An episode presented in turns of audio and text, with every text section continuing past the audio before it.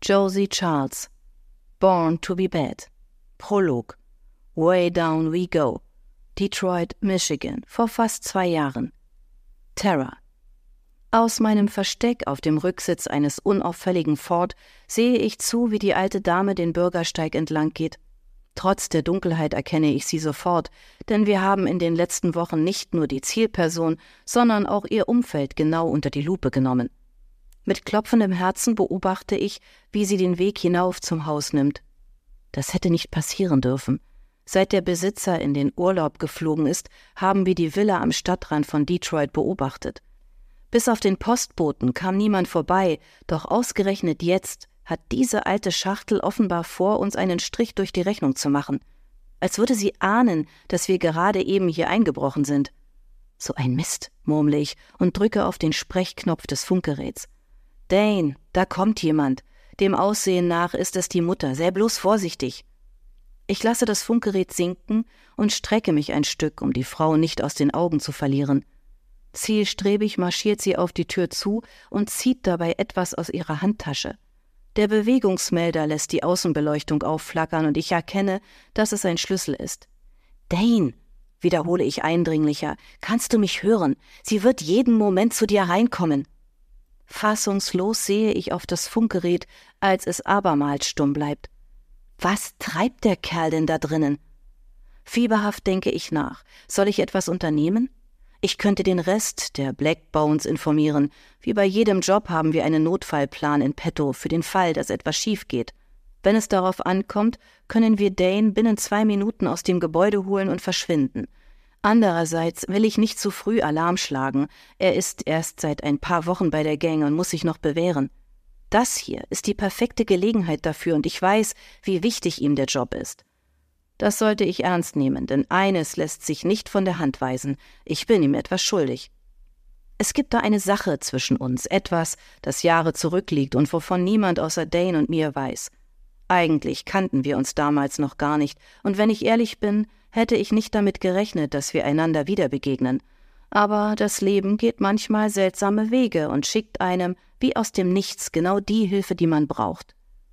Angespannt sehe ich zum Haus, wo die alte Dame hinter den hohen Rosenbüschen verschwunden ist, die den Eingang flankieren. Dane, flüstere ich nochmal ins Funkgerät und spüre, wie es mir trotz der Kälte, die draußen herrscht, viel zu warm im Auto wird. Zum Teufel, was treibst du denn? Ich kann nur hoffen, dass ich diesmal eine Antwort kriege. Ansonsten bleibt mir nichts anderes übrig, als abzubrechen, denn egal wie bedeutsam dieser Job ist, ich werde nicht unser oberstes Prinzip brechen. Die Gang geht immer über alles. Die Sicherheit ihrer Mitglieder ist damit eingeschlossen und Dane Cooper ist nun mal einer von uns. Dane. Als ich höre, wie sich der Schlüssel im Türschloss dreht, bin ich mit meiner Verwandlung fertig, gerade noch rechtzeitig. Terras Warnung sei Dank, auf die Kleine ist Verlass. Auf den Rest der Black Bones hoffentlich auch, falls das hier schief läuft. Aber das wird es nicht, da bin ich mir eigentlich sicher. Es ist mein vermutlich größtes Talent, dass ich die Menschen dazu bringen kann, mir zu glauben, was immer ich ihnen auftische. Und das werde ich genau jetzt wieder einmal unter Beweis stellen. Von meinem Platz in der Mitte der breiten Treppe aus, die in den ersten Stock der Villa führt, sehe ich zu, wie die Tür geöffnet wird. Eine beringte Hand schiebt sich ins Innere und langt nach dem Lichtschalter. Doch ehe die alte Frau ihn betätigen kann, eile ich nach unten und rufe Bitte nicht, Sie machen meine ganze Arbeit zunichte. Über dem Schalter schwebend hält die Hand inne, dann wird die Tür weiter geöffnet, und ich sehe mich einer ziemlich perplex dreinschauenden alten Frau mit grauen Locken und grellrosa Lippenstift gegenüber. Ein Stück vor ihr bleibe ich stehen und hebe die Hände. Bitte, kein Licht, da verkriechen sich diese Mistviecher sofort. Mistviecher? Die Stimme der Frau klingt schwach und ein wenig zittrig. Klar, sie hat erwartet, das Haus verlassen vorzufinden und erlebt gerade einen ziemlichen Schock. Gut so, genau das kann ich mir zunutze machen und ihre Sympathie gewinnen, indem ich ihre Nerven beruhige. Kakerlaken, sage ich und füge dann mit gerunzelter Stirn hinzu, oh, wie unhöflich von mir. Mein Name ist Jack Tucker und ich bin von der städtischen Ungezieferbekämpfung. Der Hausherr hat mich beauftragt.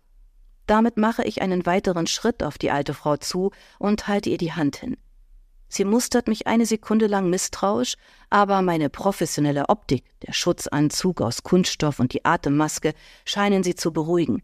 Da es sich dabei um den Duschvorhang ihres Sohnes und einen Slip ihrer Schwiegertochter handelt, muss sie ja nicht wissen. Solange ich ihr nicht den Rücken zudrehe und sie nicht sieht, dass ich beides nur notdürftig mit Klebeband an meinem Rücken befestigt habe, wird sie hier im Halbdunkeln auch nichts merken. Also muss ich dafür sorgen, dass sie schnellstens wieder geht. Ich wusste gar nicht, dass mein Sohn ein Ungezieferproblem hat, sagt die alte Frau und schüttelt meine Hand. Es war ihm peinlich. Daher hat er mich gebeten, die ganze Sache diskret abzuwickeln.